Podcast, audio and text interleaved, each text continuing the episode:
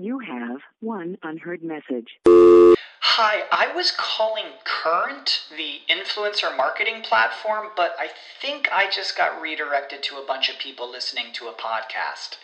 Well, anyways, I was calling Current because I was told they could help get my brand set up on TikTok Shop and even build out an affiliate program of content creators promoting my brand. And even have those content creators go on live streams and promote my product there. Wow, I could really use Current. I also heard that the brands they work with are making millions in sales. I guess I'll just go to their website at current.tech. My name is Brian Hoang, Dwi Tuan Hong, and I am an illustrator based in Canada. And a lot of the work I do is exploring Vietnamese mythology and history and culture. Welcome to The Vietnamese. I'm your host, Kenneth Nguyen. Being part of a culture of nearly 100 million Vietnamese people in the world today comes with a lot of pain, proud history, and privilege. Join me as I highlight and explore the Vietnamese experience from all over the world. What does it mean to be Vietnamese to you? I think it depends on you know your experience, and each generation has a different experience. For our our, par- our parents, aunts and uncles, and our grandparents, like it was about survival I think for our generation, it was about fitting in, or like, well, the diaspora, anyways, right? And then for the generation below us, I think it's just about continuing on the legacy and like not forgetting um, what happened before. And even to us, I think like we, uh, like I, I was a boat person, but I was way too young to remember it. So I think it's kind of my duty to know what happened and keep it going, keep the the information and the history like alive in, in culture and stuff, you know. Yeah, you do a lot of that through your work. I try to. Yeah, I definitely try to. Because I think a lot of um I've mentioned this before uh, to a few people. Uh, I only just in the last like, you know, 6 7 years have really started to embrace our, our history and our, our culture, where, where I came from. And I think a lot of people in the diaspora kind of go through that where you're trying so hard to fit in, right? And you just kind of forget where you came from. And that was me. And only in the like again in the past decade have I really started yeah. to like make up for lost time and uh, yeah, again, like just pay respect to like those who came before us. You know what I mean? Yeah. I wonder if that's ever going to go away for us. You know? Yeah, I think uh, that's a tough one because I think as the world, especially with the internet, like we came here. Uh, well, I, you you were born in, mm-hmm. California though, but like still, you you had the same experience as I did, being like Vietnamese in a Western, for sure, culture, right? You're, you're part of the diaspora, and I think for us, it does slowly go away with age. I think for the generation below us, I think with the internet, it's the world has become so small and there's so much well, depending on where you talk about, but like especially in North America, there's so much diversity here now. Yeah. I think you don't have to try so hard to fit in.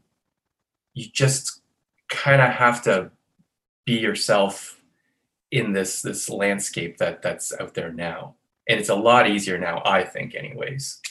it, it is. It is. And I'm always uh, thinking about the future because I, I think this sort of like question of reaching back and kind of like punishing ourselves with this oh.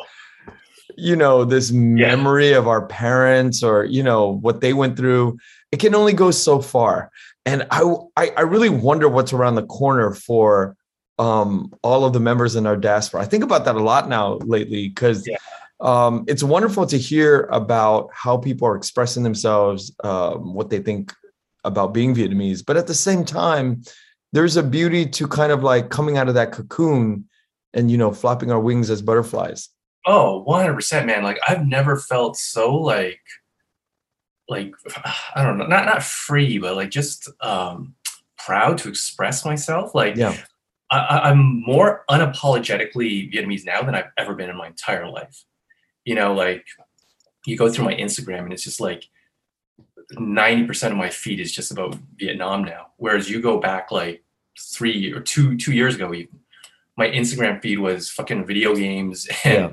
and Marvel movies and stuff like that. And you know, but now it's just this is what I want to embrace. This is what I want to share. I Yeah. want more people to, to know about it. And this is kind of my way of doing it. But do you do you feel like I just wanted to kind of ask you when you're talking about like you know our parents is do you feel there's like that guilt that we didn't endure what they endured I, I used to feel that, and I'm glad that Yeah. you're asking me that. And I Yeah. encourage you to ask me uh, whenever you whenever you have questions, um, because I like to answer questions too. awesome Yeah, and yes, I I do um I do think about that. But at the same time, um they didn't go through what other people went through per se. I don't True. feel like my parents, you know, uh, I think there's levels to all of this too, right? There's like parents who, um, you know, one parent was uh, in in the re-education system uh, in Vietnam for six years, ten years, thirteen years. There, there's Yeah. levels to all of this. Three years at the minimum. Uh, when they come out, if they um, had the means to to leave in a certain way, you know, an orderly departure program, you know, that there's different ways that you develop this uh, scar, the trauma, the hate, Oh, you know. sure. So uh, my parents, um, you know, got out a little bit earlier than than than than most, and you know, so they they came here with a, a different sensibility, and and I want to honor all of it. I want to honor that way of leaving. I want to honor the way of um, people having such trauma. You know, I've had family members who. Uh, uh, parents, you know, fathers, uh, basically perished in, in in in the re-education systems, and so yeah and then their their mom was you know uh, six kids and had to like flee a certain way. So there's nuances and i and i just hope to show all of it um as much as i can. Yeah you bring up a good point because like i always kind of felt like you know we went through this shit and it's like wow you know we, we survived and yada yada yada. And then i started listening to uh you, you know the vietnamese boat people podcast? Yeah tracy. Tracy yeah. Mhm. and uh man the stories on that yeah and then I asked uh, I asked my dad like what our journey was like. I was like, we got it kind of easy, like Mhm. relatively easy. Like, but then again, but by doing that, now we're comparing yeah trauma, and that doesn't seem right either. It's like, well, I had it bad, but then you had it worse, so I, I feel bad for you. But then I had it worse than you, so you should feel bad for me. And it's like, what are we doing here? You know? But it, it is. It, it that does go through my head. I'm like, we we're lucky. We're so lucky that it, our journey was relatively smooth, all things considered. You know? Yeah, and and this is a really uh, important discussion because it also um, inside of our communities. I mean, everywhere from I, I'm, I'm imagining African American or Pakistani or wherever you go in the world. There's like levels to everything. And many times I feel like the polarity, the extreme sides of discussions are the only ones that are being covered. And so it's so important to discuss nuances and the, the in-betweens, the grays of, you know, because that's sort of where most people are living. Nobody, you know, it's just Hundred percent. not Yeah. everybody's living on you know the extremes people are living a lot in the middle and having that discussion of in the middle i think brings everybody closer not just black and white or you know asian and mexican but within our community within our own vietnamese community it brings us closer For sure. yeah. Yeah. Now, um, I am on your Instagram uh, quite a bit last week, and man, you are a funny dude. It- I was reading this stuff, and I was like, dude, this guy could easily be a comedian oh, writing wow. Writing comedy. Uh, you know, it's some fucking funny shit, and and it's funny because it's smart and it's intelligent. And Thanks, you, yeah, and I'm like, I, I was distracted. The art was like, for me, like kind of in the background. I was like reading the captions. I was like, this is some funny shit. It was like, um, I think you were talking about Lady Jill, and uh, in in in God, you hit it like twice. You you're like, um, she could have been, you know, it, it was like something about the heavyweight in the. Oh yeah, yeah. It was when she beat uh, Stone Cold for the uh, yeah at, the even with Vince McMahon there, she she took him out. She took both of them out. It's it's it's like a serious uh drawing or sketch, or because I think you were in the sketch phase. It's like serious, and then I'm reading it like thinking it's a serious historical like comment, right? And I was like, holy shit, this is so funny. Like I can't forget the first thing you wrote, but it threw me off, and I was like, all right, that's cool. And then the second part of it was the, the you know the WWE part. You remember the first part? I'm trying to. I, I, can't remember what I wrote for that. Um, I mean, I, I, can bring it up now, real quick for you. You know, I um, I encourage everybody to uh, go. What's your Instagram uh, handle? It is at Bri Hoang Draws. So B R I H O A N G D R A W S. So yeah, not not only will you all be uh, blown away by the art, that's why Brian's here, obviously to talk about that, but uh, I encourage you to write more captions. Your shit's funny, man, and I think Thanks, that I appreciate that. That's Thank almost you. like everything, you know, because you know uh, the art is just on point. It's just um, mind blowing. It's it's fantastic, but the writing is, you know, I came for the art and I'm here to stay because the, the caption. Dude, I, I, have like you know a joke a week. That's it. Like I, I don't know if I could do a whole like Chris Rock, uh, you know, hour long. that takes time. You should you should put them it together. Yeah, you should string time. this stuff together. So you gotta, you gotta, like you gotta laugh at shit too, right? You yeah, yeah, Kebby. But I think your work is so serious. You know, it's like so intricate and there's a lot of emotions that are you know strong emotions. You know, it's it's like strong. It's like really strong yeah. uh, visuals. Thank you, man. Thank you. Yeah, I, I feel like uh, just because this this work is so like meaningful now. Like you kind of compare what I'm doing now, and it's not like I didn't do my best before, but I think when you just feel this attachment to your your subject matter and the the content you're creating, it just you know you you, you just have that extra push to like make it extra special, I guess, for for lack of a better term. And that's what I've been doing, like with the the Vietnamese stuff it's just more personal to me, you know. Yeah. So more comes out of it.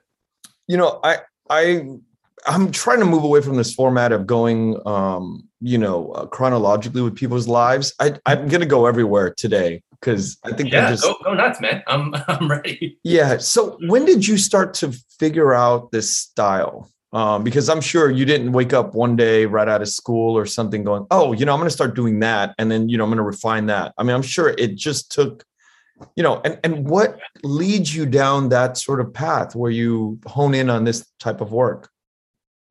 So do you mean like the the um, the, the style. the, the style the, images that you the visuals that you you you yeah. pick the subject matter. So the style is that was like because when when i was in art school the thing that i know the pressure for a lot of us not not everyone but for me as well was to come up with a style you know yeah. like you look at all these professionals and like you look at the that's instantly that person's this is instantly recognizable as that person. So you get it in your head it's like well i have to do like i have to make up a gimmick basically. So my gimmick in college was like these these pattern swirls. And then once i got out of it it just wasn't working anymore.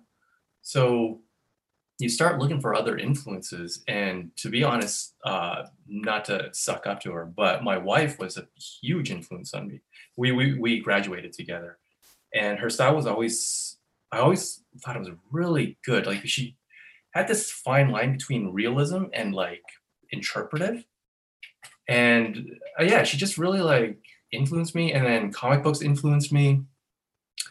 So I just started using more reference from life. I, I like that's another thing actually. Let, let me just uh, take take you off on a, a little path here.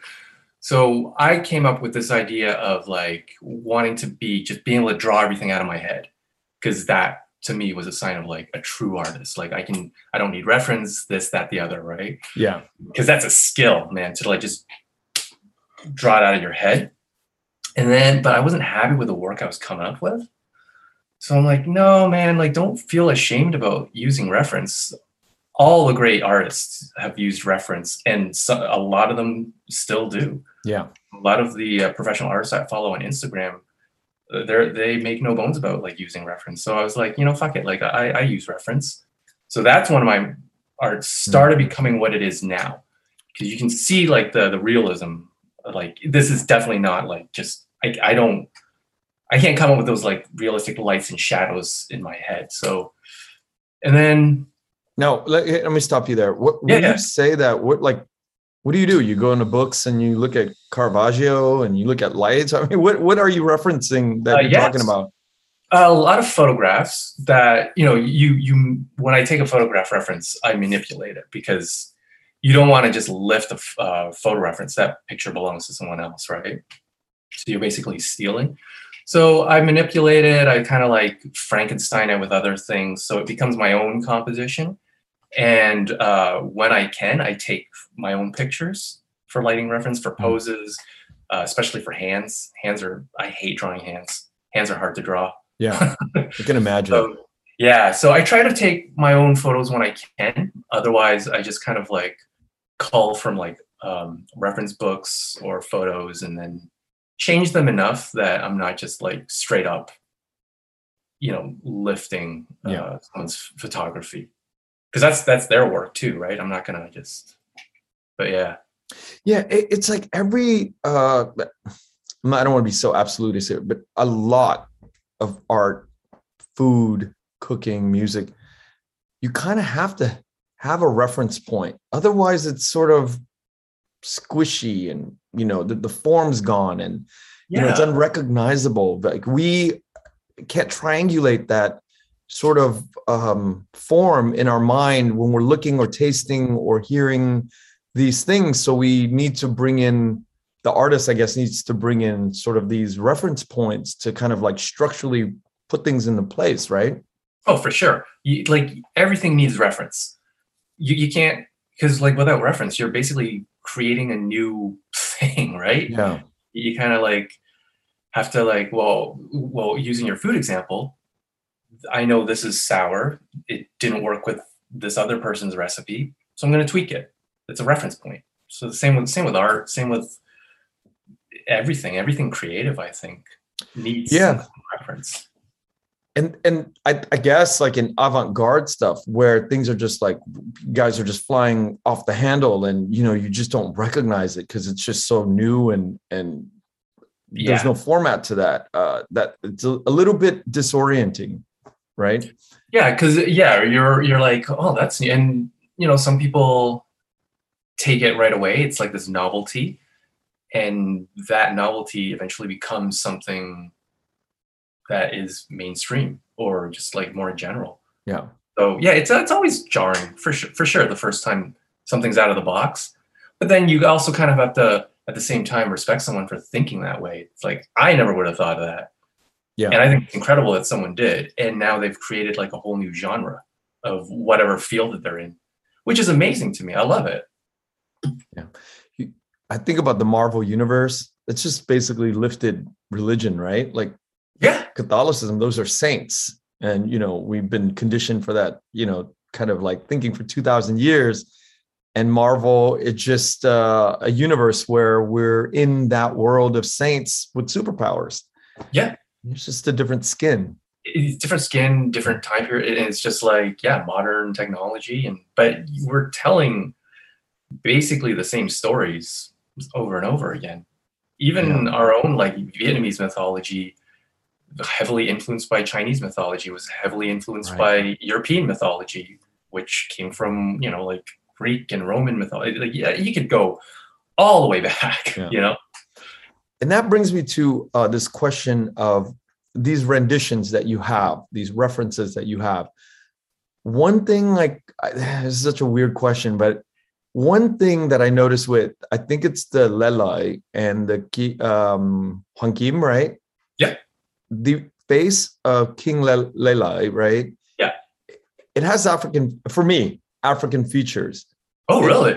to me yeah i felt like it, it was just very like african features and it was again, strong is the way I uh, describe uh, the art that when I when I look at your art, it's and I don't mean like strong like the, the technical side is strong. I'm talking like strong, fierce uh, imagery, Yeah. and and and it just conjured up, you know, uh, a very African face to me. Um, so I'm I'm surprised of your reaction. I'm surprised Yeah, that you're no, surprised. definitely not not my intention at all i, I was kind of like i know for one kind of influence i was actually looking at some uh samurai warriors like japanese Mm. uh and then just kind of like uh melding that with like just random vietnamese faces and just taking features and mixing them together. But yeah the the basis for that was actually japanese the the face. Yeah, and I bring that up because images that we associate with in um, our culture sometimes, whether it's religious culture like uh, how we depict what we see depictions of Jesus Christ, you know, this white man who's like clean, you know, like you know, handsome, right?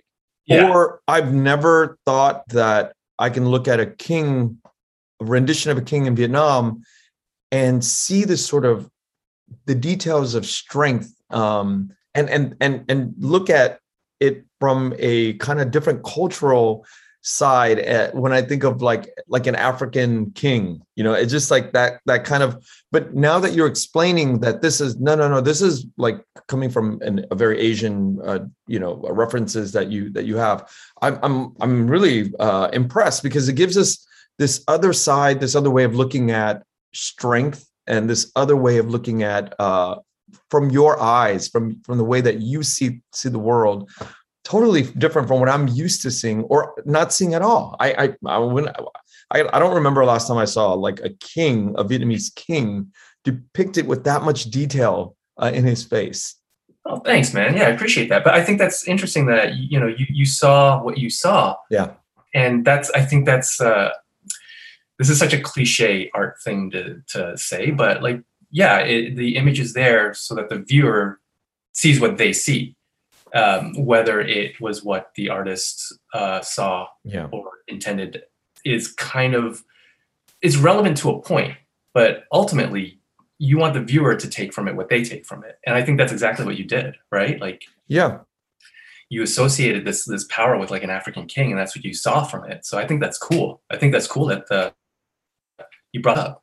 Yeah, because I think uh, you know people in my family view the French in a certain way that I don't necessarily see. I, I don't agree with, you know, and I don't uh, appreciate sometimes the way they see uh, Eurocentric praising and vi- their their visual uh, sensibilities for, Oh, I hear for beauty is different, you know. That, that's a whole can of worms. that, that's yeah, that's a topic.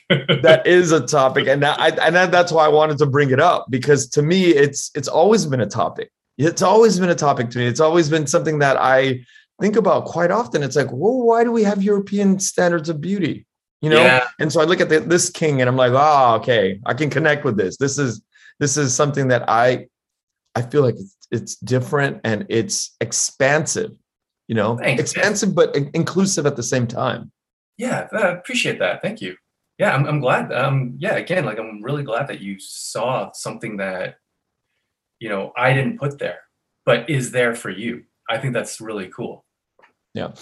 One one other thing too, I I feel like um as I'm going through your stuff, I, you know, this the speed of our scrolling today, our our thumbs, we want to we want to keep scrolling really quickly. Yeah. And in doing that, I ran out of stuff to look at, right? So and I was like thinking to myself, man, this is a greedy way of living. And it's a very shallow way of living. So I I literally slowed down and went from I went back up to the top and I slowly scrolled and slowly stayed within um, uh, this so, sort of mindfulness to look at the details again and you know and and thinking that some young artists like you should have like an infinite amount of like you know work. It, it was so you know i thought about that. I was like it's really fucked up that you know brian probably spent hours and hours of his life creating this one thing for me to just like scroll through it and get to the next one and expect him to have more content. You know it, it's such a and so i wanted to bring that up today and i was like so when people are going through your ig account slow the fuck down and study and feel what the images are trying to convey to you not not not from brian the artist to you but what what do we you know i, I i'm just like wanting to say we we just got to slow down and and enjoy what the artist you know created for us to to really enjoy Yeah, no, I, I i feel you, man. Like I totally agree, and I'm, I'm, I'll admit, like I'm guilty of the exact same thing, and I'm on this side of the fence of being like, you know, an illustrator, an artist, and creating the, the content I create. I do the same thing to other artists. I'm like, this is awesome, this is awesome, this is awesome, and, it- but that's that's the, um, you know, now we're getting to like the the the way that we consume media now, Yeah. which is a conversation that everyone's talked about on every well form of media. Uh, uh, ig facebook podcasts you know what have you uh, youtube. And you're just expecting these people to put all this work in. Yeah. And it's like well that was cool. So when's the next one? Like i do that with youtube channels. I'm like oh Yeah. shit uh, that's it. Like no more videos? And then i stop and it's like this video probably took them like months of research and like months hours weeks months of like putting together. And i should know that because one of my friends she's a producer for uh, a youtuber and you know we talked about it. I'm like shit that's a lot of a work. long time. That's a lot of work. You gotta like really you do have to stop and appreciate it. Even the shitty ones you know even like movies music like even if you don't like it these people put so much work into it so now i'm trying i try to like i sell my opinions of certain Yeah. things but i try to appreciate the work that went into it you know so yeah, yeah, the, the future is here um Oh, and there's so much sure. content that are, is being created so often but i hope as the future is here and we begin to walk into these virtual metaverses that we can also like develop a different way of being which is the mindfulness of staying put and processing images or sound in a, in a- and taste in a different way we can I slow think- down a little bit and enjoy it yeah but i think Yeah. with the future just more content is constantly coming out at a faster rate yeah So for someone who just uh, wants to see as much as possible, they're gonna they're gonna do that, and they're gonna be like, again, like, what's next? Because I want to see this, I want to see this, but then I also want to see this, this, and this, and I don't have time to like stop and like well, smell the roses, uh, for lack of a better term. But, but you know what though? I mean, even though we're having these TikTok moments where things are 30 seconds, two minute clips, they're very short form con- but there's also this proliferation of long, longer form content too. You know, you see these long Yeah. form podcasters, minimum of three hour uh, episodes now. And then you're like, wait a minute. So 10 years ago, when you first started out, you only did an hour. And how is it that throughout 10 years that things are getting longer for those guys? you know, I'm not going to name names, but there's not just one of them. There's many of these guys Yeah. that are going deeper and deeper with their guests.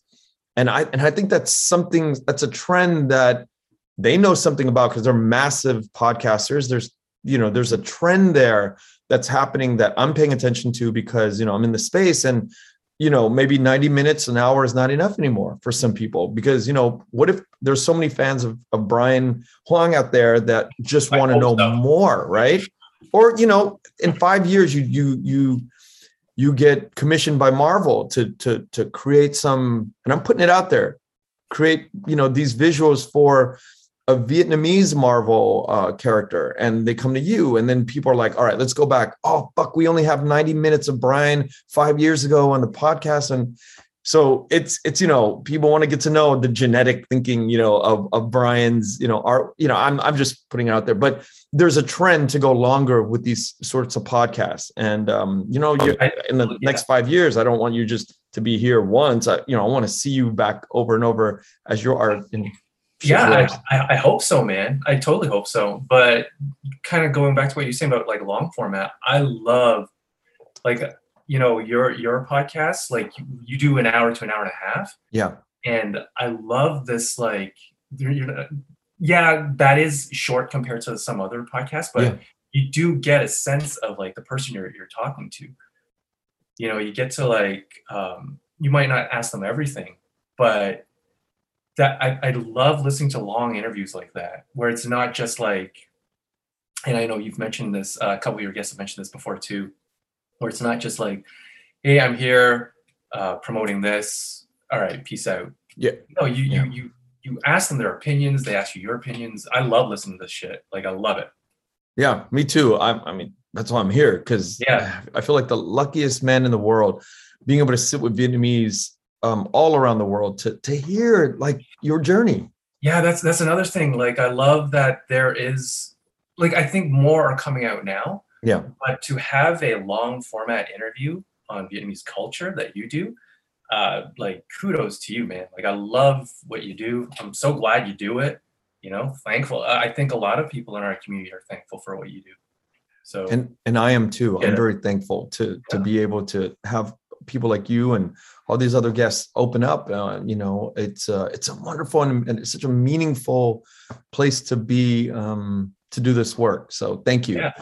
Um, so I want to ask you about like just some stuff that is on a practical level that I've always thought about and I've always been curious about, which is print numbers right so when you think like when you go and you see somebody's um uh in somebody's living room it says one of or five or 50 of 50 slash 50 or Right. three of 25 like what can you i mean i have an idea but can you like dig down and explain what that means and why artists do that and what it does to the pricing structure the economics of you know having prints like that? So basically you're, you're creating like a, a scarcity uh, with the print right? So and I'll, I'll get into like um, why i do it. But basically it, yeah if there's only 50 copies of this certain print of this specific edition like you could do like a different edition with like a different color or different whatever right? But this exact edition has only like 50 copies. Art collectors are gonna kind of like, well, I want to be one of the 50 that own it. So yeah, you, you do kind of like create a scarcity of it, which makes it a little more valuable for art collectors and stuff. I do it. There is that, uh, you know, just making it like a little more valuable to people. Like it's not just like uh, a digital print that like I can just keep printing in perpetuity but I also do it because it kind of kicks my ass to like make the next one because like this print run is going to run out one day so I need something to replace it. And you know like a lot of times you know being an artist and just creating art should be enough motivation.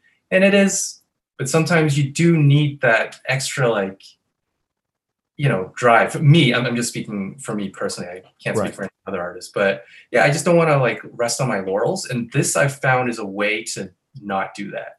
So like this print was really popular. You know a lot of people bought it um it was great and i just kind of like just rely on it i don't want to do that i Right. want to make something better and then after that make something better than that and like just keep going you know But keep but pushing. how how do you decide if you do 50? Why not do just do one, one of one? Like people are like, oh, that's a Monet. There's only one of that. But why do 50? Why do 25 of them? Uh, you know what? I don't know. I think uh, I kind of see.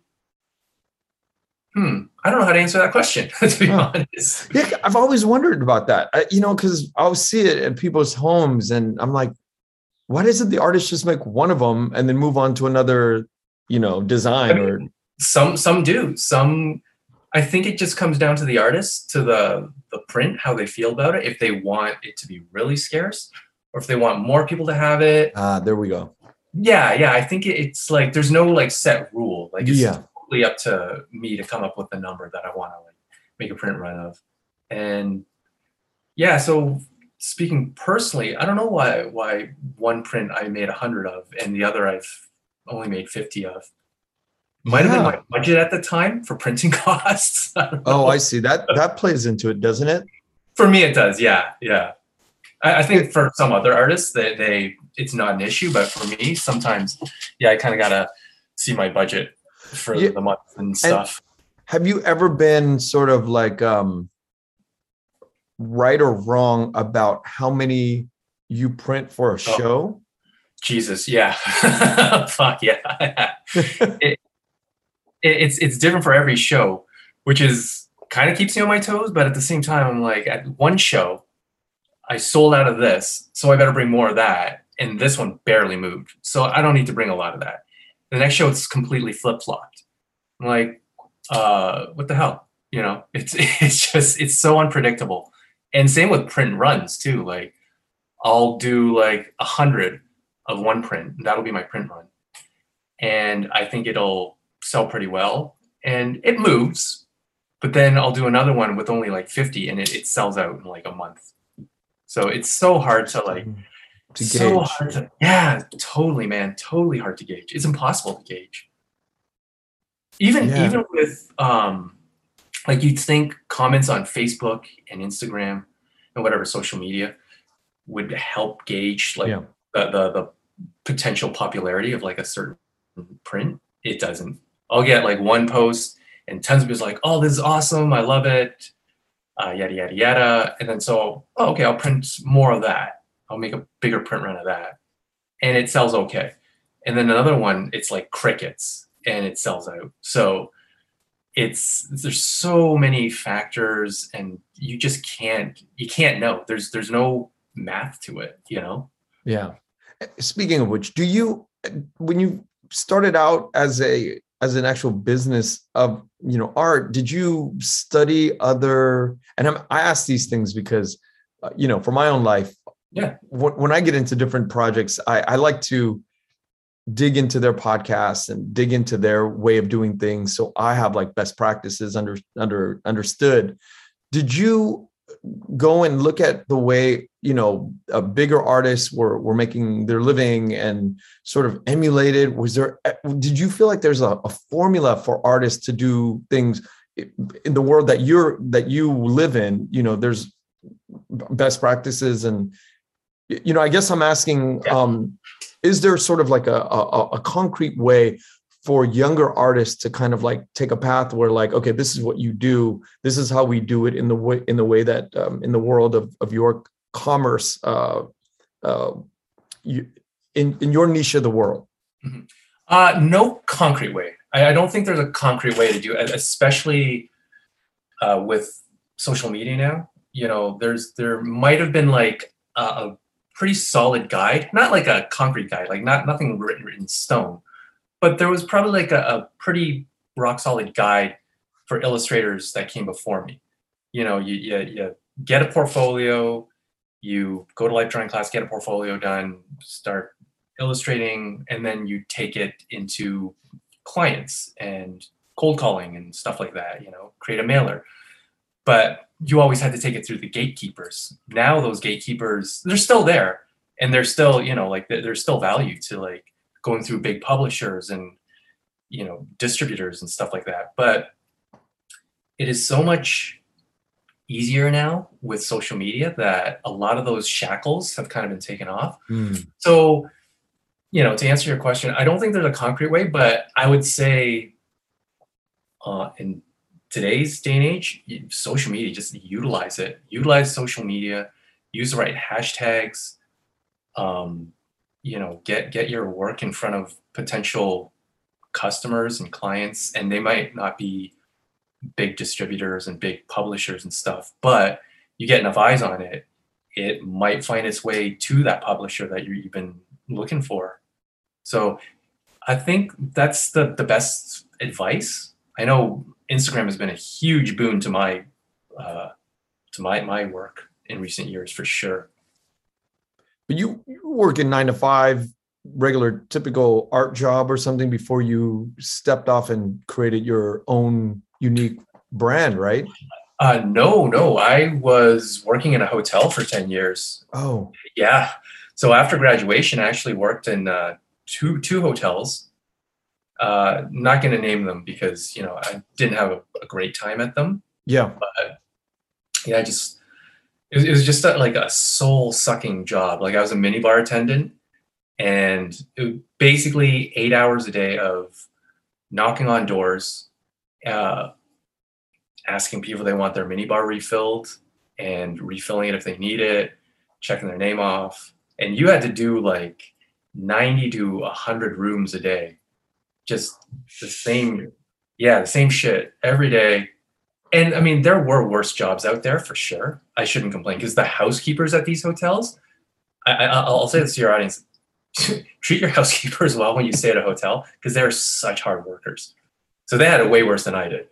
But yeah, it, it- I mean, there's there's no there's nothing rewarding about doing minibar at a five star hotel at all. Fucking 10 years, man. Yeah, ten years doing art on the side, but Yeah. that was my main thing basically. Wake up, shower, work, come home, play video games, draw.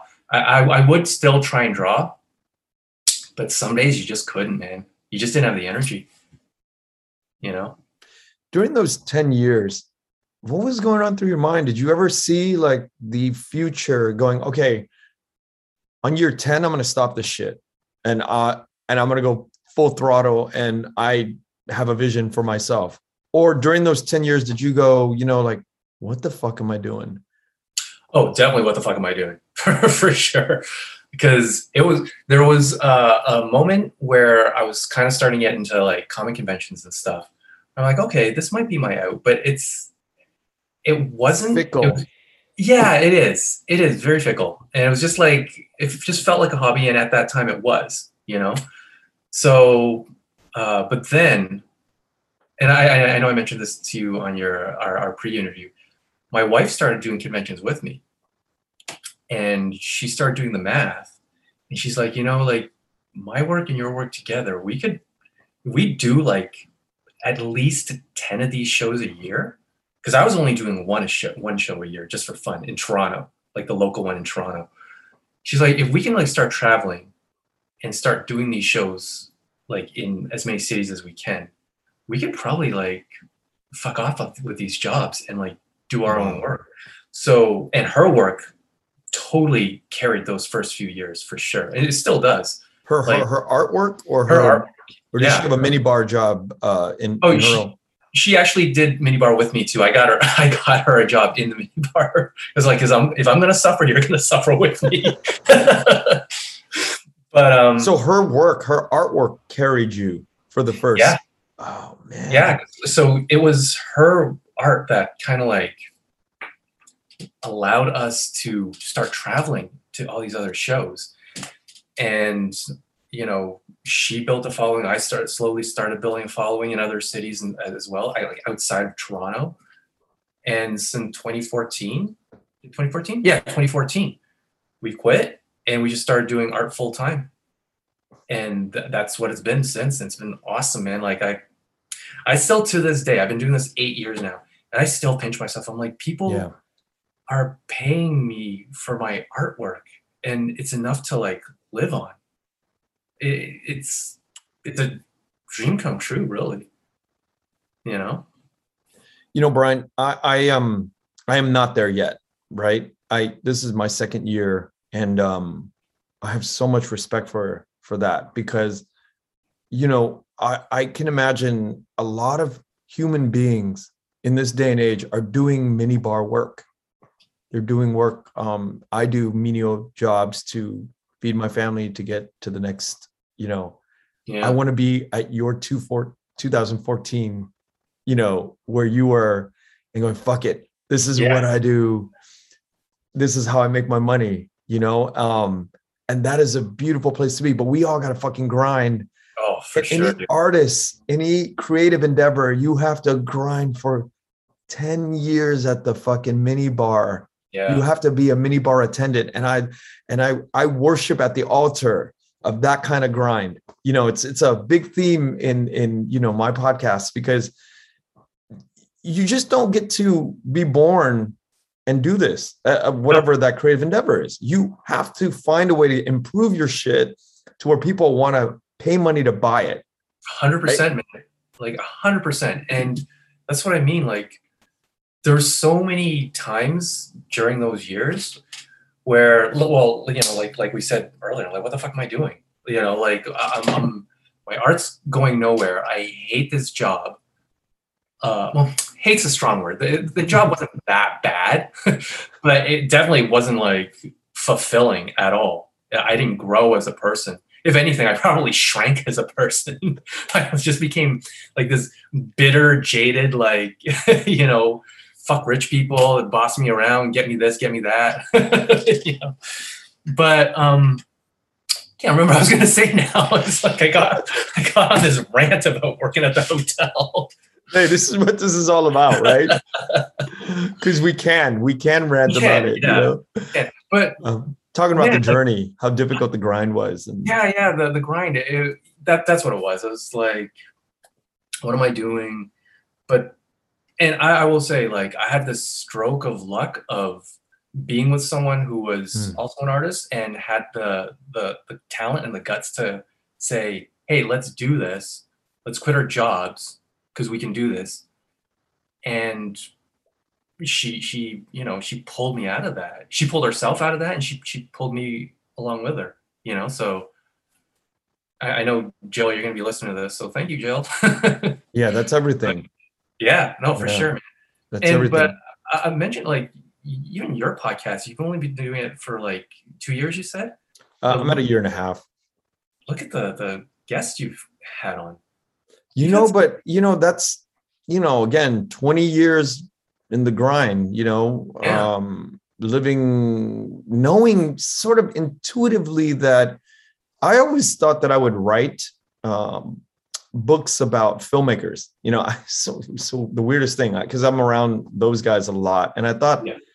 one day I'm gonna just you know uh, put together um, biographies uh, short biographies and put in a compilation Yeah.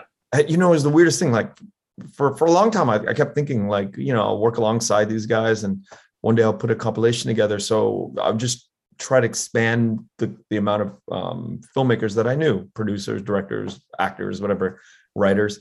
And so at some point, um, maybe five years ago, I was like, okay, I see all these big long form guys, you know, in the mainstream. I would love to do that and you know and, and it wasn't a reality because i suck at technology that's why this new camera you know i was so excited so It's all about growth, man. It's all about growth. yeah and just like you it's um you know we grind and we grind and we we always have what the fuck am i doing with my life moments you know for Mhm. for and i'm like you know my mid 40s having that feeling right now you know um and and and you know just i know that if i just keep drawing like you like this is my drawing and just Yeah. keep sketching you know eventually this sort of work becomes the work that you are intended to do for life That's the goal, right? Yeah. For sure. And I think like you know, being in your mid 40s, I'm I'm not much uh, younger than you. I'm 42. I'm turning 43 very soon. And but then you also look at like some actors who didn't get their big break until Yeah. they were in their 60s. Yeah. So uh you know, I, I it it yeah, ideally you would like to kind of get into the industry while you're younger. But things happen the way they did. And as long as you get in, your your foot in the door in whatever industry you happen to be in, and you kind of get to enjoy it and reap the rewards, I'm okay with like hitting my stride at like 42. You know, like so. yeah I, I agree if if you find the work because it takes renditions different versions of your artistic journey or creative journey to finally land on whatever hat you're meant to wear hundred It takes- percent. yeah and if you enjoy the journey every step of the way not the not the mini bar version you know of, of of that grind. But if you're enjoying the actual progression of the art and the creative endeavor that you're going after that makes it um bearable. It makes life bearable. Oh, Totally. And you know what? Even with that mini bar, I you know I really did not enjoy it at the time, but I'm so thankful for it. Mm, because when you are past it, you look back at it and you're like, that was, you know, like that was part of the journey. Yeah. Like it was a stepping stone. It was in some ways an eye opener. That had to happen for this to happen. And I, I always look back at, I'm being melodramatic here, but I always look back at miserable moments in my life with joy now. Cause Yeah. even like, and I'll, I'll listen to like songs that were, that I kind of tie to that era of my life. I was like, oh, this is like depressing and yada, yada, yada. But now when I hear those songs, they oddly make me happy Mhm. because I'm Yeah.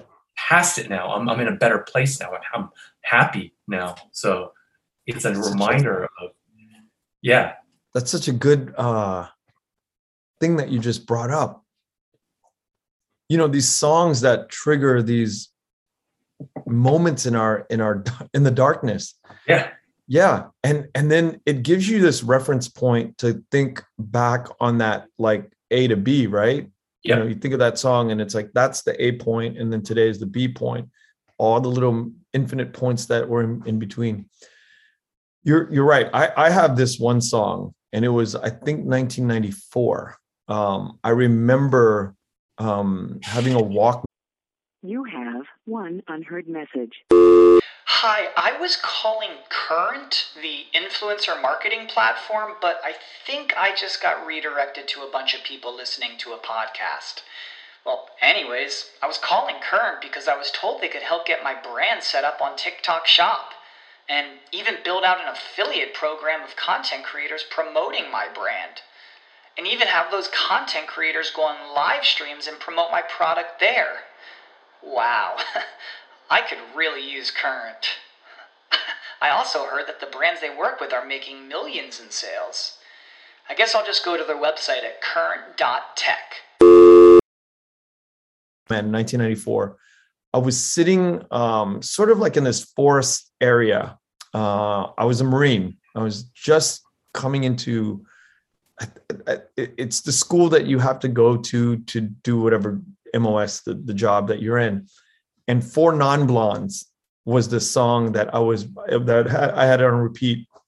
I think the song is "What's Up." Is that the song? Wake up in the morning and I step yeah, outside yeah. I get take a deep breath and I get real high. So that song, um, as you you were telling your story, I'm thinking about that song and I'm like, God, it was so dark. It was one of those mo- moments. I was like, what the fuck am I doing with my life? I was like, it's my 18th week in the Marine Corps, 20th week in the Marine Corps, and it was just like, you know, I didn't know anybody. It was North Carolina. I was in the woods, and it was like, you know, one of these evenings, and you know, it's like kind of muggy, kind of um, Yeah, uh, not not cool, but it was just like pure misery for you, basically. pure right? misery. Yeah. pure misery. Like, where am I going after this? This is. But when I look back on that song, and, and that song plays quite often, yeah, you're right. It it it conjures up these um different points of like, oh my God, like that that allows me to go back to that point in my life and go, I was a I was really like a, a blank sheet of paper. I was a Yeah. white sheet of paper. Like there, like I was very moldable and ill-informed and didn't know shit. And I still don't know anything. But I mean, you know, compared to that, But you you do you like find out now when you do hear that song, and it does take you back there. Do you listen to it now with like a bit of like uh, uh, relief, and you don't like necessarily enjoy the song itself, but you enjoy where it takes you back and seeing where you are now. Like, does it make you feel happy now to hear it? Because that's that's what that's what songs do for me. Like, sometimes I think about my kids when I when I I think about them and I recently I think about them because I'm like I wonder and I hope and I pray that they can go through this in a way where you know those early years without me or their mother or any guardianship and and and they can survive that experience and be okay you know because it's kind of dangerous when you think about you know obviously a three and a five year old you know i i can't think of them being 18 right? I only think of a three and a five year old as a parent. So it, it, it triggers a different part of me now that you know like maybe six years ago when i listened to that four non blonde song you know it you know it, it, it's a different feeling. But now i think about my children and i'm like god if they were in the woods and they were 18 at the time or 17 at the time Oh, you know are they gonna are they gonna are they gonna be okay you know That's so interesting that you you project because like I don't have kids. Yeah. But as a parent, you you basically take in the feeling I get to listening these old songs that brought me back to a, a you know not a great place in my life, and you project it onto your kids, and you think about you kind of put them in your shoes. That's yeah that's neat. That's really interesting that you do that. I guess that's the the sign that you you care about them. oh yeah dude that's like an understatement man not a, i think a, a lot of us parents are you know obsessed with you know um, their safety uh, how they're going to turn out. Um you almost i don't know sometimes i feel like my life is already spoken for and you know it's all good. And uh i secretly worry you know that if they're going to be fine um with the climate change with Mm. you know just different crazy shit in the world you know? Yeah. Even like just, you know even before you know the the big talk of climate change and like you know the war the pandemic all that stuff i would because like all, most of my my friends have kids now so you know Yeah. i kind of see uh vicariously sort of like parenting and stuff like that and then i remember the way my parents raised me and i know i would just worry about every little thing everything like social media uh, whether they're bullied at school or Yeah. if there are bullies at school you know like i don't want i don't want some shit kid to like pick on someone else's kid you know Yeah. But god damn it, think about like what our parents went through. You know, Oh, the Jesus. perils and the crazy journey that they went through. And yeah um, when did your parents uh, when did your parents come to the states they came in 75. They came 75. oh so right like right at the fall or they left a week before the fall. Oh good timing Yeah. You, you know, um, I don't know how my dad got the insights, the inside information, but uh, he was a, a lower ranking officer. Uh, I'm not sure how he got the the word, but he knew that this was going to go down on this day. Mm. He sent out telegrams or he sent out pigeons, right? yeah the proverbial pigeons to uh, his three or four older uh, siblings and um, uncles and whatever. There's like three or four of them saying saying, "Hey, I have a boat that's waiting for you down at the uh, at, at yeah. There's a dock uh, like San Diego or whatever, right? yeah sort of like that. I, I chartered a boat. Your families are are accounted for. Uh, load up, get your ass down here at the dock. Here's the day, and uh, wow none of them fucking went. None of them responded, and that is why I sort of have this like, again, these nuances in the conversation. It's like Oh. I have this like, okay, fuck you then. If you don't listen and if you didn't trust your little the little Jedi that just gave you a pigeon, right?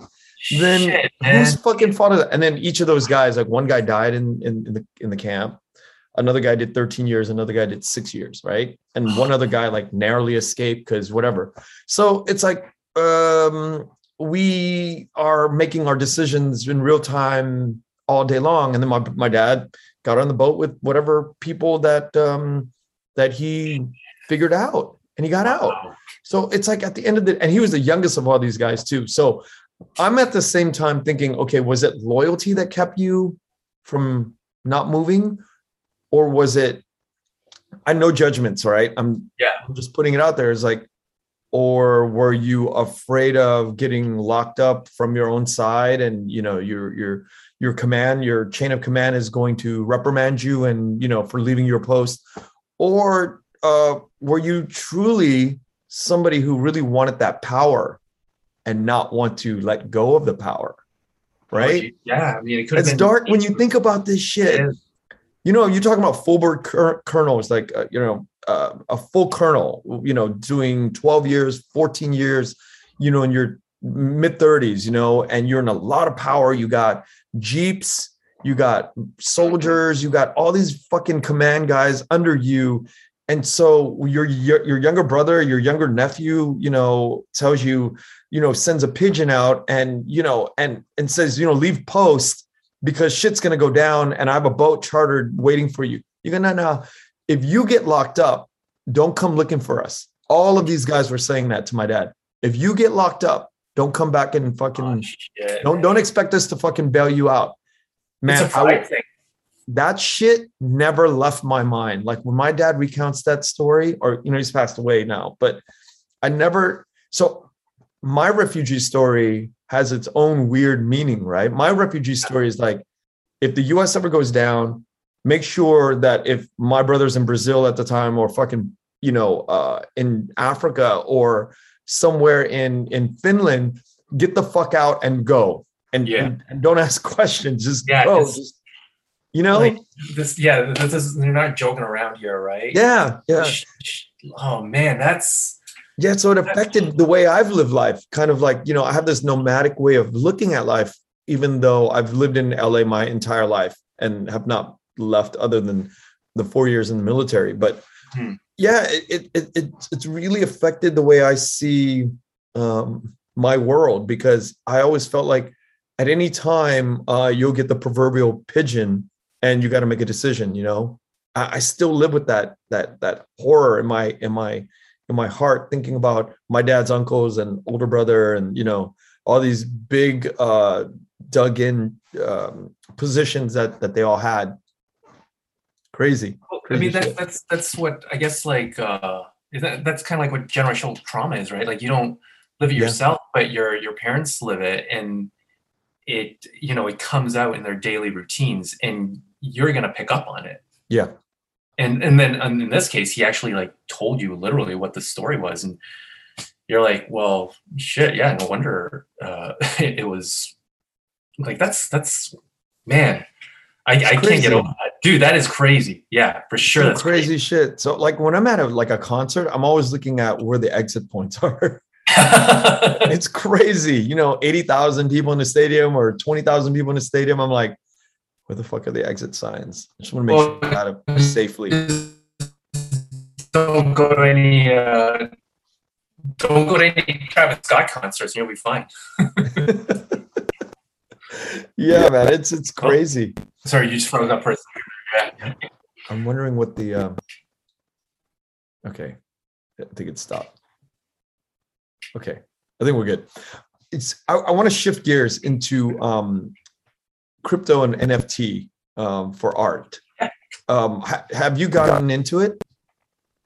No, no. I, I've you know I've, I've had a lot of thought on it. Um, watched a lot of stuff on it. I still don't fully feel comfortable jumping into it, and I'm I'm not judging anyone who does because I know there's a lot of hate for it right now. So I'm not jumping on that bandwagon. I'm not jumping on the hate wagon, but I just don't feel that it's for me, as, especially at this point. Um, there's still too much I don't know about it, even with all the information out there. And I've had uh, some friends that have gotten into it, and it's been great for them. Uh, but I don't know, like there's a stigma attached to it now too. With uh, you- you've seen like the Bored Ape and that stuff, and I'm I'm not gonna like shit on someone else's work, but this Bored Ape just doesn't uh like it doesn't feel feel like art to me. It just feels like collectible. Uh, this is gonna sound harsh, but it, it just looks like shit to me. Like Funko Pops. yeah, yeah, and like I get, I understand collectability and stuff, but it's just I don't like it. I don't like the, those Bored Apes. But that's that's not saying just NFT, NFTs and all. Like Just that corner of the yeah, market, yeah. There, there's yeah. this like, and that's a huge part of that market, right? So, and, and again, like the the NFTs that my friend does, they're legit. She puts effort into them. Uh, another friend does uh, NFTs, and he he got in on them early, and he did, he does these really cool like skull animations. Yeah. they look really they, they look dope. But then all of popular ones that all the celebrities are jumping on, I don't know, man. They just don't look good to me, and I don't want to. I don't want to like kind of get uh, tied up in that. I don't. I don't know. It, it- it's it's hard for me to comment on NFTs without sounding like um not shitting on them. Yeah, I, I get it. I get it. Uh, like, and I appreciate yeah i appreciate your point of view um it it well it's one of those things where we're going to see where this turns out you know how it yeah that's that's that's what i'm doing right now. Like i'm i'm you know i never say never Yeah. but for the time being i'm not going to get into that space. Uh, i might change my mind like six months from now a year from now uh, if things get better in that space if things are a little more you know legit with with certain transactions and there's the environmental impact that everyone talks about as well. I don't know enough about that to get into it. So the, the more i think about nfts the more i start to drift into this weird world of art and money laundering yeah, dude, for sure. And like art has kind of always been used for money laundering, but now it's on this this scale that I other scale yeah, and I don't fucking get it. I really don't. well okay well let's let's break this down for for for everybody okay you don't get the money laundering or you don't get the nft and the money laundering or you don't get the art coupled with the nft and money la- what, I- what you part know of this what? whole equation you don't I think there's just like like okay, I understand money laundering. I understand people do that. uh, I, I don't know. Yeah, I don't know. It, it's uh shit. I don't even know what to say. you well know? okay let Like, me let, don't let me let me ask you this yeah Yeah. what were you gonna say are you gonna say something Well, I was just basically like I I don't want to like shit on NFTs, but I also don't want to be part of what uh, a lot of it is used for nowadays. you Yeah. know, 'cause, yeah. There's like a lot of scamming, a lot of art theft. That's that's another thing. oh and- really Oh shit, tons tons of art theft. Like people are just pulling people's work off of like Instagram and DeviantArt and all that stuff, and they're just like throwing it up there, and they're selling for thousands of dollars. Just like random people. oh shit Yeah, and there's nothing you can do about it there's nothing. No, no. It's just like, well, your your your work was stolen. There's shit I can do about it. You know, there's no governing body. There's no because yeah, like uh, uh, the crypto space is so it's unregulated, right? West. So yeah. yeah, So who who am I gonna complain to? so this whole thing about i think it's hunter biden right do you, do you follow this stuff um, not the not the recent stuff, but I kind of had to take a tiny break from politics, just a Yeah. little bit. But I, I think Hunter What- what Biden were is the guy up? that I think it's Hunter Biden. I'm pretty sure it's him uh, who I think is a decent artist, but his shit goes for millions and millions of dollars, right? wait, Hunter Biden's an artist? Is it Hunter Biden? One of these political Joe, you're politicians? like Joe's Joe Biden's Joe's son? kid, yeah. Oh, I didn't know that. It's got to be Hunter Biden. I think, yeah, because there's just so much, so much going on around it. So this is what I like. You know, I've kind of been paying attention to. It's like it's one of these guys. It's I, I, let's just call him Hunter Biden for now. But you know, Yeah, I for, for, for argument's sake, right? yeah, I could be very wrong. Um, so he put something together, he draws something, and he moves it for millions. Yeah, It's perfectly fucking legal, yeah. That's that's the thing. But right? here, here's the thing that pisses me off. Like, if he made it himself, if he's the artist, that's cool. You know, like get get the money, right? No, I think he he is the artist, but the thing is this: he's in a position in government to Oh, take money, I see what you're saying. and yeah, in any is- in in any weird capacity like that, like that shit's going on, right? Mm. Let me- a- let me another, take- Yeah, it's dark. that's another uh, debate right there. Like, I mean, if if because if he's not directly involved in politics, but he, he can't not be because his dad's the fucking president, right? So it kind of it's kind of part of your world. Are you? Oh shit! I mean, what what other thing in the world can you create out of thin air? Put it on canvas, make a sculpture, whatever the fuck you do. yeah. that you can go, you know what, I want five million for that, Oh jeez. right? And then you just take five million for that arbitrary creation. See, It's, it's, it's, not- like it's it's not the the the getting the five million for the creation I mind because that's what art is, right? Like you, Yeah. you're an artist, you're a creator, you created something, and you're getting paid for it. Now the conflict of interest is like the politics involved. I don't understand the the Mhm. legal stuff around that, so I can't really comment. But There's nothing anybody can do. yeah, There's nothing anybody can do. It, it's very fascinating. There's, my I mean, yeah, my, my beef is with the, the people just like taking screenshots of other people's work and them selling it for whatever amount of money, right? yeah, that's a different conversation. That's This totally is, yeah, this is a different Yeah. conversation. I'm talking about like, you know, you handing over money to a politician in a way that's completely legal, you know, and you change the course of humanity based on this kind of shit, you know? Mm-hmm.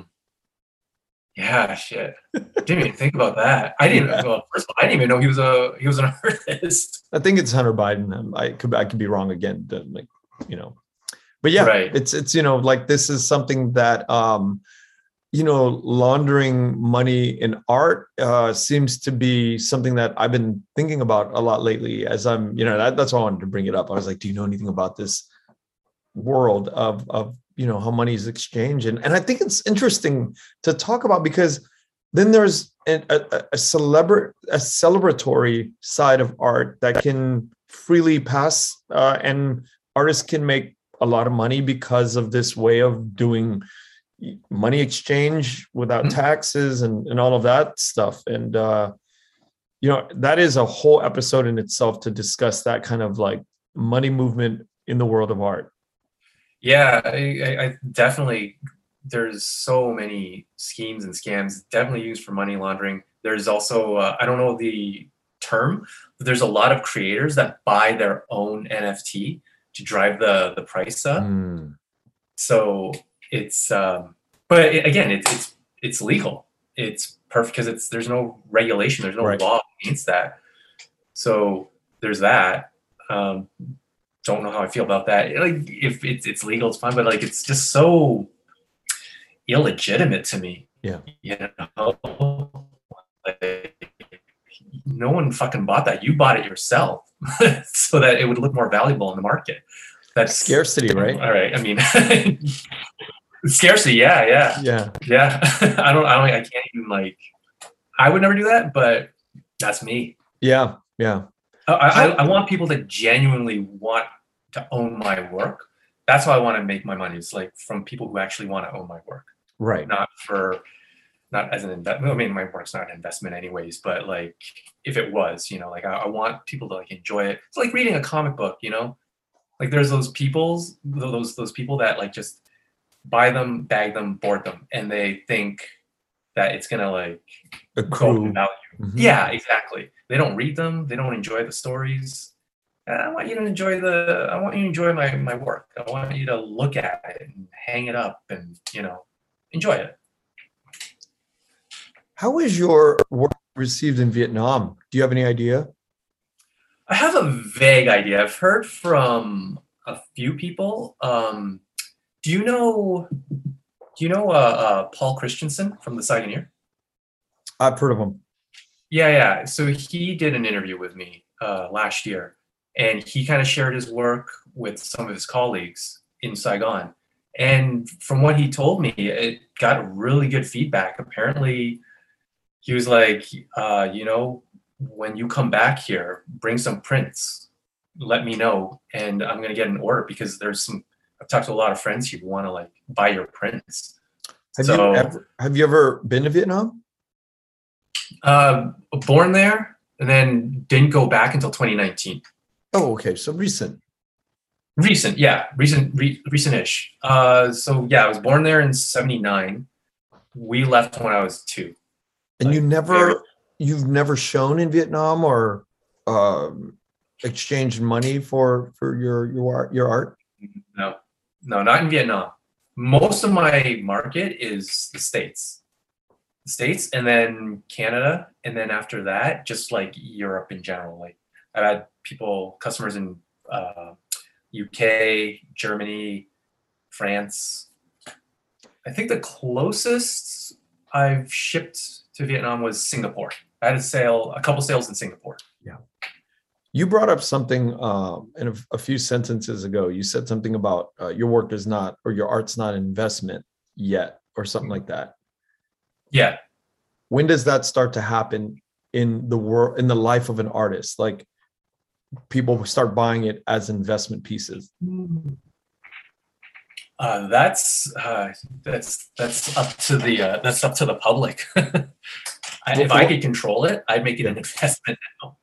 What what It's what, just, it's just about like uh, what dictates that? sorry, go ahead. Yeah, what dictates what triggers that uh that way of thinking in the public? Uh, to be honest, I don't really know. I think it's just demand, right? Like you you get on the right projects, you get the right eyes on it, you get the right people to promote it. That's not always the case, but like those are always big factors. And more people see your work, more people want it, and you just become more prolific. Like you look at uh, James Jean. You you know the artist James Jean. No. He he's man, like he's just killing it. He killed in the art. He I don't even think he does it for money anymore. He just does it because he wants to now. He started out, I know, I don't know where he started started out, but he did a lot of covers for DC Comics back in like the early 2000s. Then after that, he just started like, and this was on top of his own personal work too. And then he just started doing more of that gain more notoriety. And then I think he had, whew, he had his art officially printed on Prada or Gucci or something like that. I can't remember, but one of those like Mega you know money, yeah, the mega brands. Yeah. And he just like Blew up. blew up. And yeah, now he's just he's living the good life. And his his work still now it's so different, but you can tell he's gotten so much more experimental. And I think it's awesome. Like his work is still really good, but now he's just doing it for the joy of it. It's it seems anyways. Like I don't know personally, but that's what it seems like to me. I, I have an So- observation. It, it, it's like uh, when I think of filmmakers, artists, chefs, whoever are who are making, creating, I think of your early days, first years, as you're putting things together, but it doesn't have the signature mark of a Brian Hoang, right?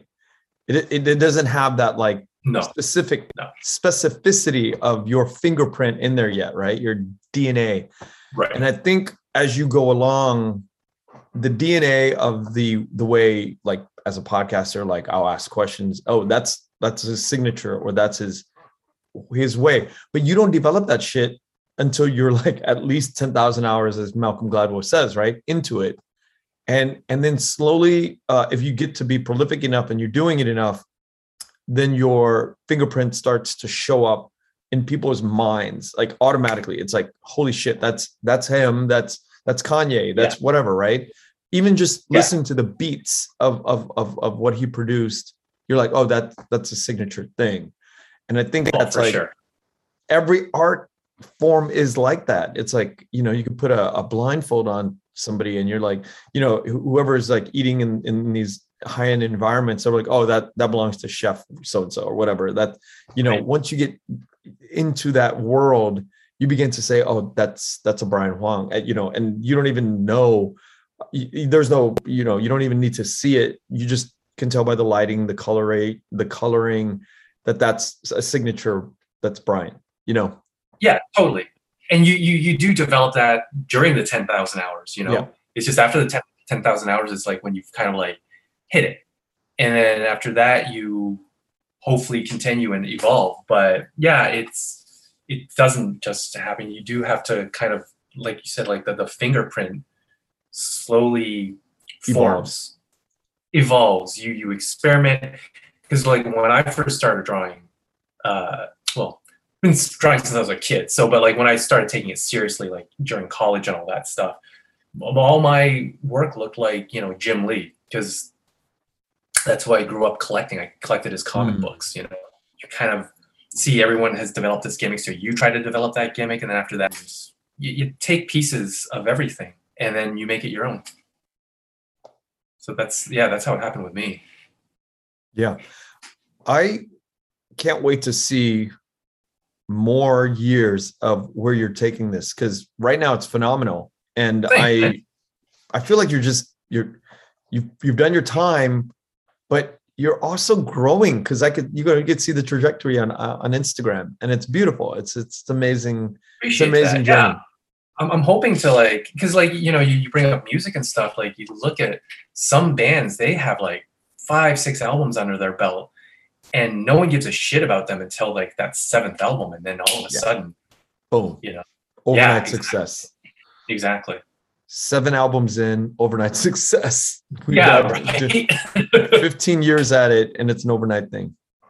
well I know you're a big Tupac fan he kind of like he kind of hit it big when he started uh, doing uh, he signed up with Death Row right like when he Yeah. started working with Drake and stuff like I think that's when he hit his stride You know, I was just looking at a TikTok on Tupac the other day, and it was like the young, super young Tupac, very eloquent, uh, speaking in um in a way that's like you feel like he's a college student, and he's talking with so much respect about women, and then like he talks about how Jada kind of like uh didn't give him time of day where boy. she's like you're not a bad boy or whatever. And then like a year later you see the the the the before and after the after video. And you're like he completely he starts using the b word describes women as Yeah. bitches just makes that jump into becoming you know and as an artist you know whatever happened to him that evolution took him in a, in a totally different uh,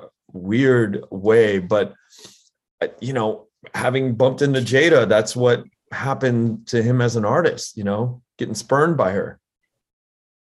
And that, that's the thing, like art comes from all these influences and life experiences, whether negative or positive.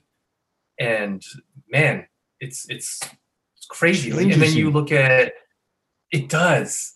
But then there's also just like a natural creative evolution, right? So there's that where there's just this jarring like this this shit happened to you and you just went in this other direction but then over time you continue on that path and you evolve and like you look at um and using another like group uh the roots they start out Hmm. kind of like jazz like all live music but just very hip hop right? Yeah. like really just philadelphia hip hop. And now you listen to them they're just but these guys are amazing musicians. Like they've always been but like now they're just like another level. It's not just hip hop they like infuse everything jazz rock like Wow. and, and on the on the spot too you know?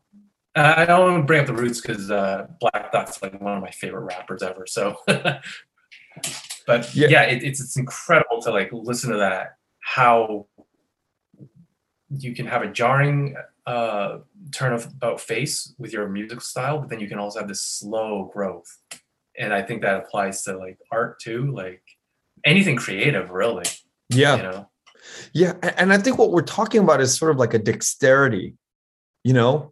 There's a dexterity when Yeah. you add it long enough that you can, what you're talking about Yeah. with the roots, there's they're just their dexterity, their their mental agility to do their creative uh craft is is on another level That's- because they've done it so much. yeah perfect word for it is dexterity Yeah. so what was- speaking of music though like uh, what are your some, some some of your favorite uh, musicians like what did you grow up listening to I grew up listening to a lot of different uh, music, uh, Vietnamese music, uh, a lot of country music. Uh, grew up predominantly. Really? Say again? Uh, never had you pegged as a country guy Yeah. Well, being in the Marine Corps, you know, was I was around a lot of country Uh-huh. music. yeah, yeah, yeah. Uh, George Strait, uh, Garth Brooks, uh, LeAnn Rimes. Uh, a lot of, you know, I went to a Garth Brooks concert by myself in '96 in San Wow. Diego. Um, Dwight Yoakam. I mean, yeah, uh, you name it. I, I was really in the mix with with country music. There's a there's a sort of um, a parallel to to Vietnamese um, Paris by Night music and country music because uh, the chord progressions and the simplicity of the um, you know there's no dissonant chords there's no like you know jazzy notes there's no syncopation you know there's not a lot going on it's very it's very simple uh Right. music um Yeah. although the themes are a little bit different but the simplicity is the same uh so there's for me it was there's this uh, instant connection with uh with country music when i was exposed to it Uh, then That's awesome. That you, you, you, yeah, you connected like the Vietnamese music to the, country music, and that's where you kind of like, that's it, it, that's how it hit you. yeah yeah the simplicity of the of the messages and uh you know i i listened to a lot of opera uh growing up um after college because you know I took Mhm. vocal classes and you know singing and so i have an appreciation for for for for opera and you know my favorite uh vocalist is probably andrea bocelli who's not really an opera Mhm. singer but you know pop pop italian um opera pop opera if there is that category Oh. but yeah andrea bocelli um is is andrea bocelli and and elton john are my two favorite uh, uh vocalists uh, when it comes to music and then a lot of rap because i grew up in the inner city um but I, there is a real distinction between West Coast people and East Coast people. I cannot get in the East Coast rap. Really, eh? Yeah, it's just the You know, weirdest, I, so the weirdest going, thing for me, man. going through that, I was like, I mean, if you're talking about like just the the, the labels themselves of like Death Row and Bad Boy, Yeah, I always kind of sided more with like Death Row just because I like Dre's beats. I thought he was such a beat maker. But man, and I know that they weren't part of Bad Boy, but I also really dug Nas and Wu Tang and you know all those guys. So it's kind of hard to pick. You just, I think you just you, you like good music, right? You just like yeah, but there's a weird thing when um when like you hear uh you know Snoop and Nate rapping about two one and Lewis, you know, and that's a Mhm. street corner in Long Beach, and it's like uh, I'm you know I'm half an hour from that corner. yeah, you know, he talk raps about Crenshaw. You know, I, you know, all these West Coast, you know, Dr. Dre raps about Crenshaw. I grew up like uh, a, a five minute uh, walk to that inter those intersections, and so there's this sort of connection that you know, for for me as a West Coast, uh, you know, kid in the '90s, I I gravitate towards, and Tupac, you know, his his his lyrics just reach out to me in a certain way that I can't connect with Jay Z. You know, um, I can Yeah. appreciate the genius of a Nas or even the Roots. You're talking about the Roots, and I'm like, yes, they're the dexterity, the the the virtuosity of of these musicians, but I still can't get into it. You know, it's just not my uh, Biggie. I can appreciate the genius of Biggie, but for me, it's like it's always going to be Tupac because that's just the familiarity of of or and Dr. Dre and and Snoop. You know, Snoop, Dr. Dre, and Tupac will always be my yeah. the, the, the triumvirate. I love those.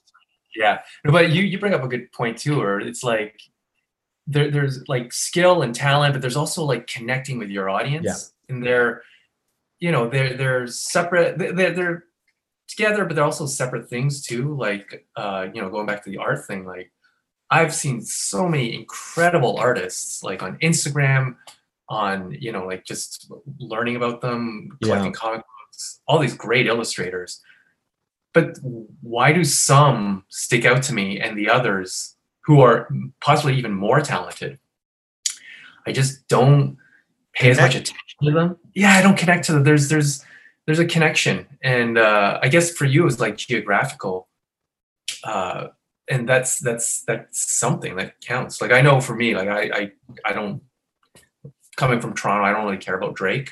So uh, so for me, it's not a geographical thing, but there's just something in the what they sing about or the the, the music. Like I don't know. Like I, I obviously can't relate to their life experiences because very different from my own. But maybe it's the passion they sing it with, or the the way it layers on the beats. That it's just uh, it's unexplainable connectivity, right? You know, it's it's, that's it's the yeah. Geography is a weird thing, man. I, I, I you know, I'm gonna say this. This sounds really woo woo. You know, it sounds really funny, but okay. So there's a a specific dialect in Viet, Vietnam in Saigon, right? Mhm. There's this weird, uh, and I'm not saying that I that I that I can nail it every time and hear it and nail it like, oh, that's where you're from, but there's this weird familiarity when a woman or a man speaks with me uh, uh, from Vietnam and And I go, yo, where, where, where Vietnam are you from? And then they're like, Phu Nhuận, right? And there's this, it's in, it's in Saigon. It's somewhere near uh, District One. And, Mhm. and it's just weird because if their families, you know, grew up there in the 70s, 80s, and 90s and 2000s, uh, there is a way that they speak um, and I can't describe it. I don't know how to describe it. But every time I've asked, and it could be a mental thing where they say Phu Nhuận, and I'm like, ah, that's. Or a majority of the, the my mother's family grew up uh, in the tra- there's a train track that goes through Phu Nhuận, and I can just hear the train tracks when they say Phu Nhuận. Like any stranger, and and the way they speak, uh, it's just uh, a a way of speaking that I feel so at home with my aunts and and I can feel Mhm. like them making bun in the kitchen as the train goes by because you know in the early 2000 late 90s when I went back to Vietnam that's sort of like the the the kind of imprint that that I got um I'm like whoa there's a lot of people talking like my mom and her siblings in this particular region of the city right this is Right. tiny and and so every time I hear somebody speak, I'm like, oh, where are you from? And they're like, there's this easygoing way of speaking, and from people from in that that area, and so, you know, it's it's this weird thing of, that I have with geography. Same thing with Tupac and and and Snoop when they're rapping about these like this 10 20 mile geographic area that I grew up in. It's like this familiarity that we have uh, that we connect. Yeah, you know what they're talking about. You know Yeah. exactly what they're talking about. So you, yeah, you you you you get it. But so, uh, kind of touching on the, the the accents though, can you understand when someone speaks Vietnamese with a northern dialect? Mhm. Yeah. Northern, I can't. Like I, I can pick out words. I I can understand certain words that kind of like enough to kind of get the gist of things, but man, like with me to understand Vietnamese be so specific. Like they have to speak basically like my family speaks. They have to have the same accent as my family. So like when I listen to your your Vietnamese interviews, I understand you perfectly. But I'll watch some YouTube videos and um, you know, they're like northern dialect and my wife will be like, What what they say? I'm like, I don't fucking know. Yeah. yeah it, it it's um you know you get into some of the central highlands or whatever at that you you get lost because they're just so different from what we're we're used to um you know there's some parts of australia uh, or Ireland or Scotland that's they're speaking English and you're like what the fuck you know it's same Oh, thing it's this same thing Yeah, I I ha- I used to know this guy John Boyle. He was uh, Irish, and I could understand him when he spoke. But when we Yeah. went out drinking, and he would like you know three beers in, I'm like I don't know what the hell you just said to me. I like we we talk about music a lot, and he's like blah, blah, blah, blah, the Cure, and I was like Yeah. that's the only word. I was like, so does he like the Cure or he's not like the Cure? Uh, But it was English, but not. you know what I mean?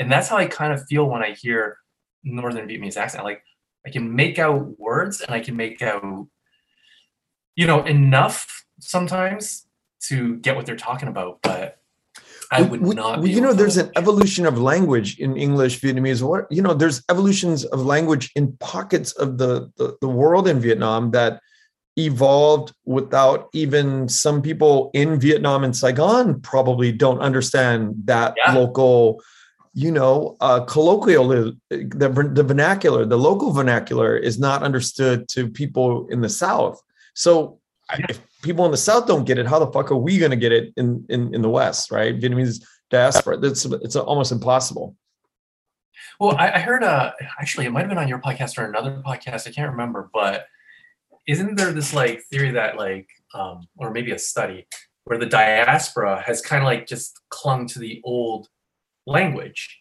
where but in the homeland, yeah, in the homeland, it's evolved past that. But what we heard was what we what, when we left, right? So we're still we're still speaking like 70s Vietnamese.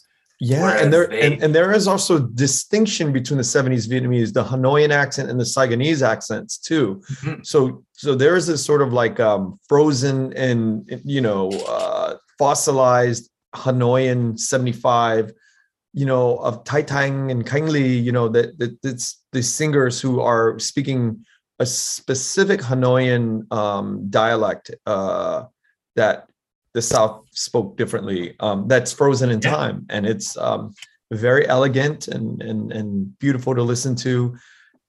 That when you go to Hanoi today, it is not even reminiscent of it. It's just very different. So yeah, it's and it's a beautiful thing. I think it's, it's such a, an amazing thing to to have all of this part of our colorful Vietnamese history sure. and heritage. For sure. Like I think just language in general, right? Like it, it, it, is. It's it's a living thing. It evolves with the generations.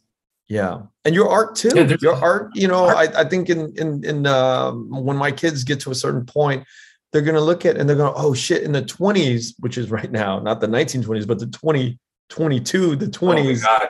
Brian's art within the twenties. This is what that looked like. This is was his interpretation of the world um, from his from his eyes. Well, I'm hoping people still talk about my work 20 years from now. Yeah, I'll be I happy mean, if people are still talking about my work five year, five years from now. You know. yeah. If you don't stop, people will. Yeah, of course. You know, if none of us stop and we just keep creating until the day we pass out, you know, I think we'll, it, it Well, people will that's my talk about plan. Yeah. Yeah, that's my plan for sure. Yeah. Well, Brian, today was all, you know, I always learn so much talking to, you know, artists and creators and, you know, thank you so much for opening up and, and telling Oh, me about your work and life. for having me. Yeah, thank you for having me, man. Like, I, I can I be honest for a second? Like, Yeah, of course. when oh yeah and well bringing this up i wanted to thank uh, juan lee for introducing Yes. us that was great of her so i appreciate her doing that but when i got that email from you i was like oh because again like uh, i mentioned this before I, I'm, I'm familiar with your podcast he probably just wants to like look into like some my artwork or something and then when you ask for an interview i'm like this guy's had some pretty name guests on like what the fuck am i going to talk about like so I I didn't bore you because you, you you had some names on your your podcast. So I was quite surprised when you you asked me to be like part of your your library now. this this whole idea of like um and I deal with it too in my own head like um Mhm. I think fingerprints right if we can examine these fingerprints in all of the creators that we we talk with it's just a matter of um who's been working at their craft to get their own fingerprint sort of like in clear focus right? And and Yeah, where you catch these artists or creators in their journey of of of of their process of creation is is wherever you catch wherever you land right? Like i'm Right. landing here today with you this year this time and i get i get a snapshot of that um somebody like Viet Thanh Nguyen is on a different continuum of his and i got to catch it at that point in time and have a discussion with him. All of it to me is beautiful. No matter where the artists or the creators are or the politician or the historian. Right. so i am so invested in seeing where that snapshot of that evolving storyline or that fingerprint is in the history of the Vietnamese. So I I want to just put it for the record. It's like um I, will continually do this no matter if the artist like yourself is is you know being uh, uh recommended by somebody like Wan Lee uh or somebody who nobody knows about but i'm interested in the the formation of that dna pattern or that fingerprint pattern and i want to obviously i'm going to study and research a bit about uh, your work before i reach out or make yeah, ask for the introductions but every artist whether they're starting out or they've been at it for a long time it's very interesting to see that you know it's like catching a young tupac uh, i'm not saying you're a young tupac but i'm just saying like god if if you can catch a young tupac or a young anybody a young human being Young or old an old anybody just Yeah. to capture these patterns of thinking is is magical to me that's awesome, man. I love that. Yeah, I, I love the the that analogy. I love the everything. That's great. having commented on that is just uh, you know you, you try not to compare yourself to the success of other people because that's just a distraction, and I try not to do that. But you know, I want to have something interesting to say when you bring me on, right? And these people you brought on have very interesting things to say. So, uh, yeah, I, I appreciate you like having me on, man. Like, truly, it's awesome. Yeah, I and I and I think that everybody has so much interesting things to say. I, I really do, but uh, you know, I, and I think I'm biased because I I love humanity and I love the the small stories, the little nooks and crannies that um, we don't get to see often. So mm-hmm. um, whether it's a big story, big personality, or small story, small person, all of it is for me. There's no sort of um, there's no I, I don't I, I don't make distinctions because I could spend I can spend a hundred hours with you just like I can spend a hundred hours with my my kids. I can spend a hundred hours just with humanity because there's just the process of where you uh, what you've gone through to get to the work that you've done is um is is is already just a mind-blowing uh journey to to, to if you, think about it right? Thank you man. I appreciate yeah, that. It's yeah, valuable guess, yeah like everyone's got a story right? Like no matter how big or small it is everyone's got a story. So dude even if we were to talk about your 10 years as a mini bar attendant i bet you that there are things that i could spend maybe three hours just talking about that you know that 10 years. Easily spend three hours with you talking about oh. the mini bar world you know? Oh for sure. Yeah for sure. Like you know on paper it sounds like so boring but yeah no stories come out of like being a mini bar attendant you know or just working yeah. at a hotel in general. Like they're you, you get some interesting guests sometimes and uh, you know employees talk so yeah I've, I've got stories. If if you ever want to do a podcast on my minibar experience uh, have me back on. Brian thank you so much man. I really appreciate your time. No i appreciate you man. Appreciate it. Thank you. Okay cool man. We'll talk to you soon. Awesome thank you for listening to the vietnamese with kenneth Nguyen the Vietnamese is produced by Brittany Tran. Special thanks to Jane Nguyen, Catherine Nguyen, Tina Pham, Sydney Jamie, and Christo Trin. Please find us on Instagram, Facebook, and TikTok at The Vietnamese Podcast. You can also find us on YouTube where you can subscribe, like, and comment. Please rate and give us a review wherever you find our podcast. Thanks again for listening.